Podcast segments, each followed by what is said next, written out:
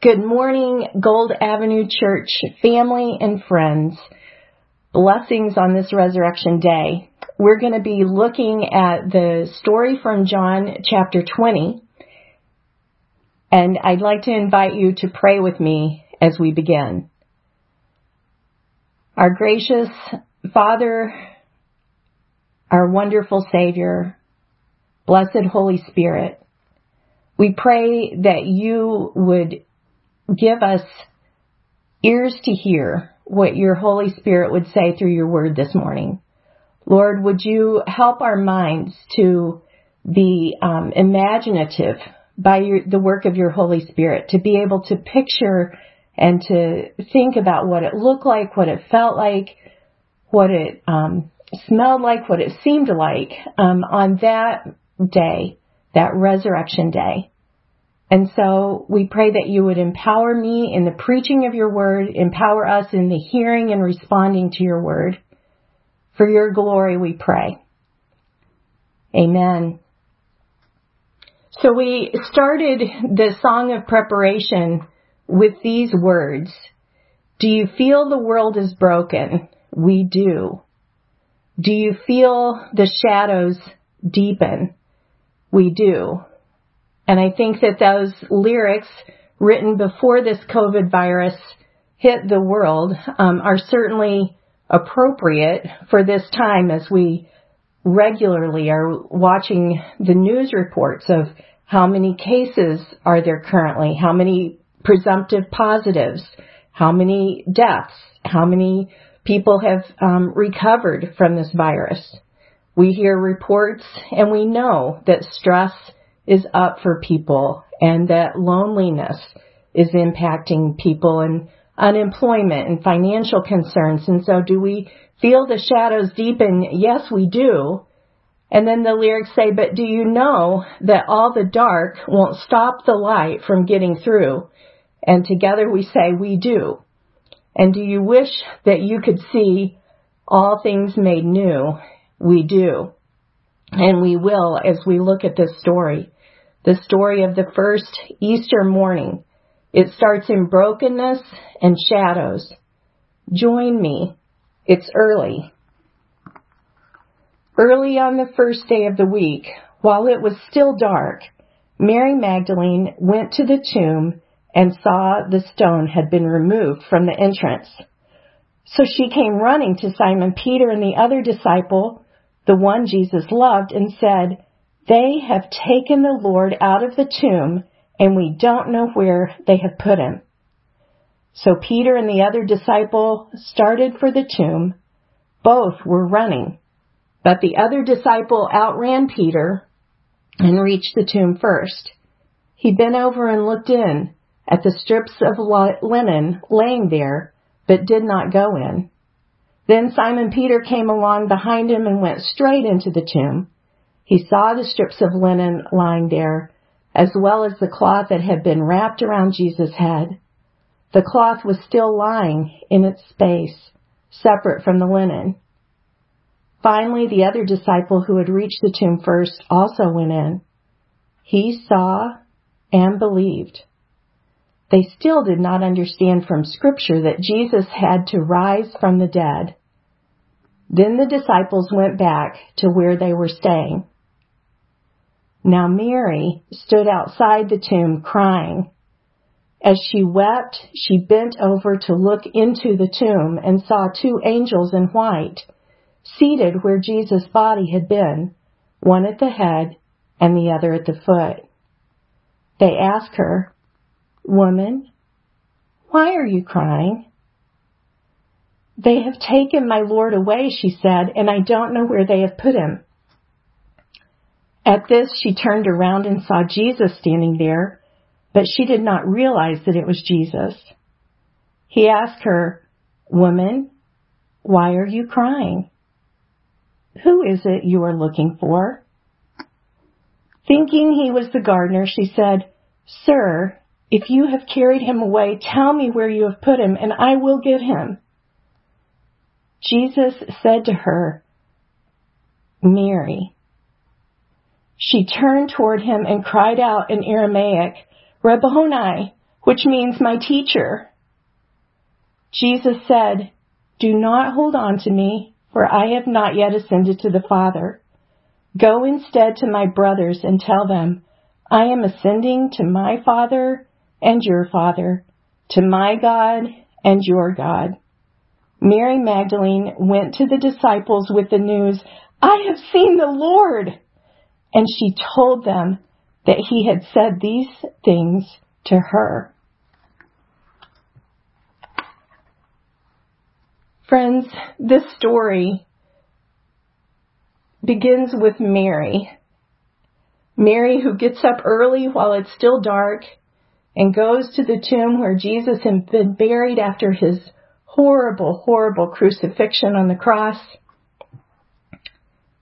And we wonder, maybe we wonder, who is this Mary? Or remind me again of who this Mary is.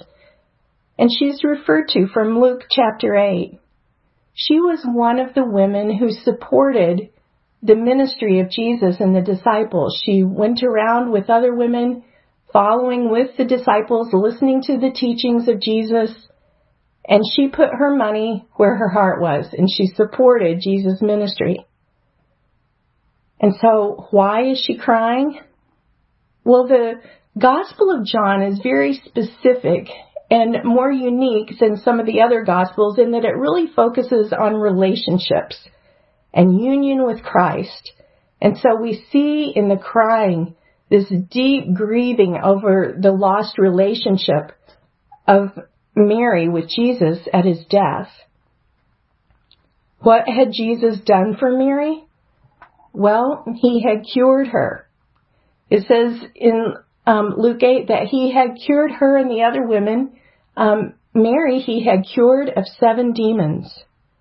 And so he had done a tremendous amount of good in Mary's life.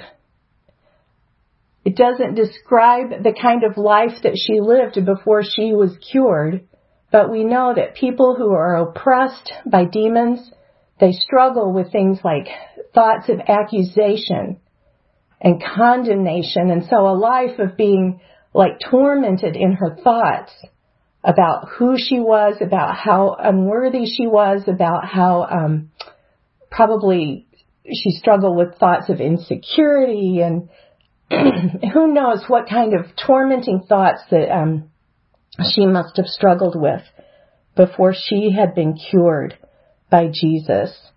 And so she's grieving. It tells us this that she was weeping in verse 11 and then again in verse 13, the angels ask her, Woman, why are you crying? And then Jesus, who is, um, she perceives as the gardener, asks her, Why are you crying?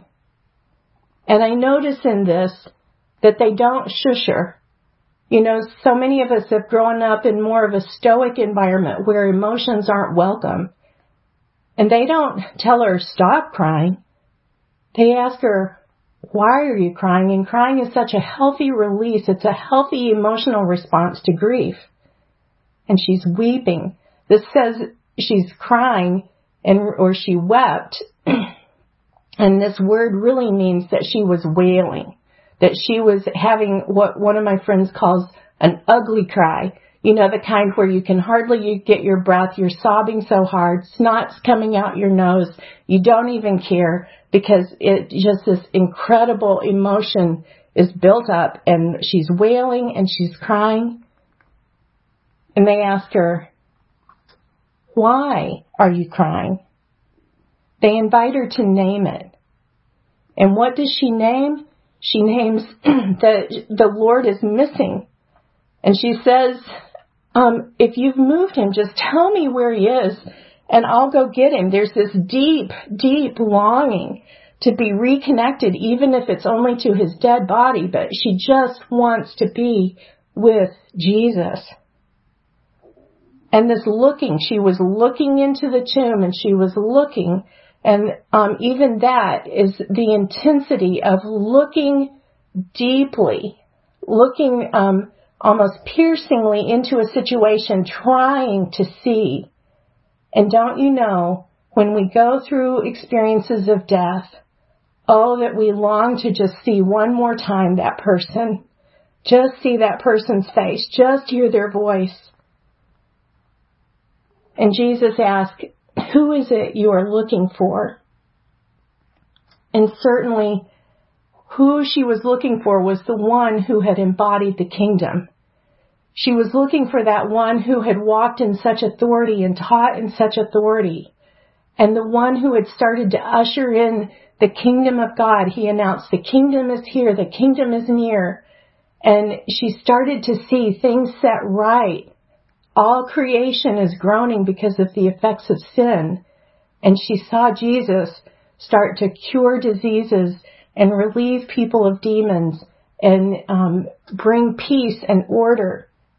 Who is it you're looking for? She was looking for Jesus. And the scripture tells us, seek and you will find, ask and you will knock. If you seek me, you'll find me, if you seek me with all of your heart. And while she didn't recognize Jesus at first, suddenly he says her name, Mary. All she had to hear was his voice call her name. And it revealed his presence, his living presence, and suddenly hope was restored. And he says, go and tell them, go tell the disciples, I'm ascending to my Father and your Father, to my God and your God. There's a relationship that's possible not only with Jesus, but with the Father because of what Jesus had done on that cross. Taking the payment for our sins and being resurrected, he wins the victory. And when she hears him call her name, suddenly she cries out, my teacher, my teacher. There's this relationship. You're mine. You're my teacher. And she holds on to him. I imagine it was just such a reflex that she just grabs out because isn't that something that we're all missing right now is the ability to reach out and shake hands, reach out and hug and she holds on to him. And then she goes and she witnesses to others and she says, I have seen the Lord. The day had started out in darkness and despair and suddenly there is living hope. Jesus is alive. Everything changes.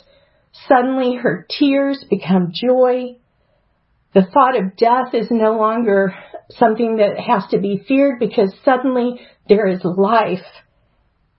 Despair changes into hope. And I want to tell you friends that this resurrection, which actually the resurrection story in the Gospels gets more space, more paragraphs, more verses than even the crucifixion because the bodily resurrection of Jesus is so very important.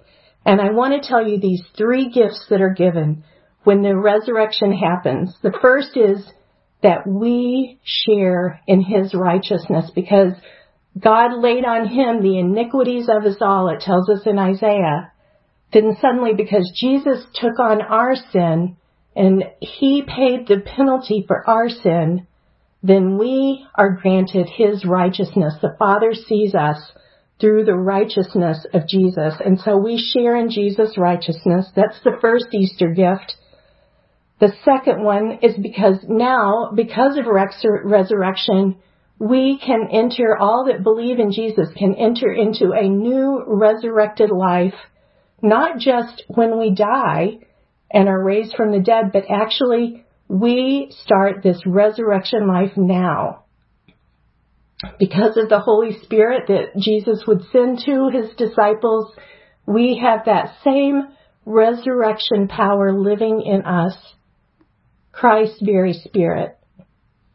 And then third, the Easter gift that comes through the resurrection is a guarantee of our glorious resurrection.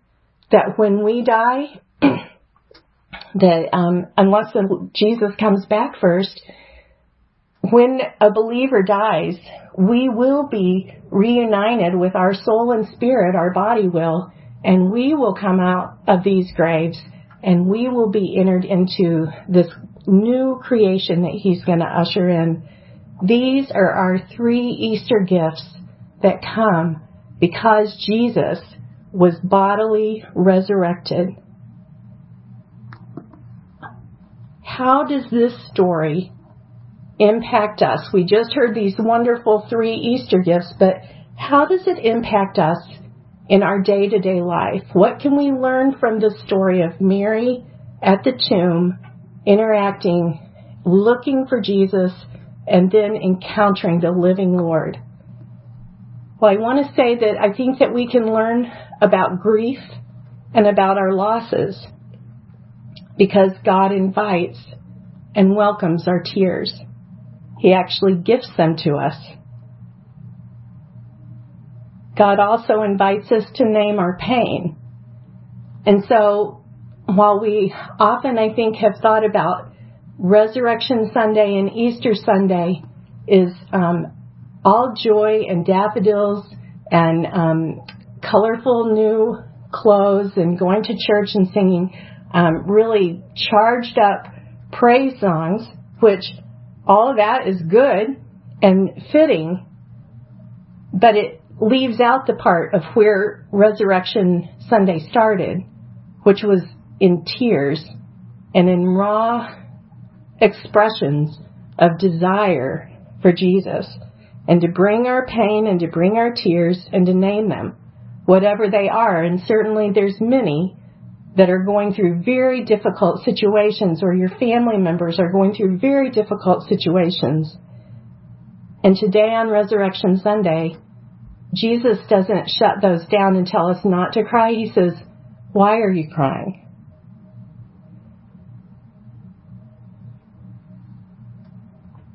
I think another thing that this message does, and the phrase that stuck out to me from verse 15, who is it you're looking for?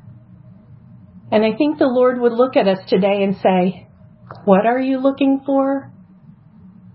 Who are you looking for? Are you looking for me in this circumstance? As we look at whatever is going on in our lives, happy, sad, neutral, are we looking for Him today? Do we have that same passion for God's presence? Are we pursuing Jesus with the same intensity that Mary went to the grave to look for Him that day?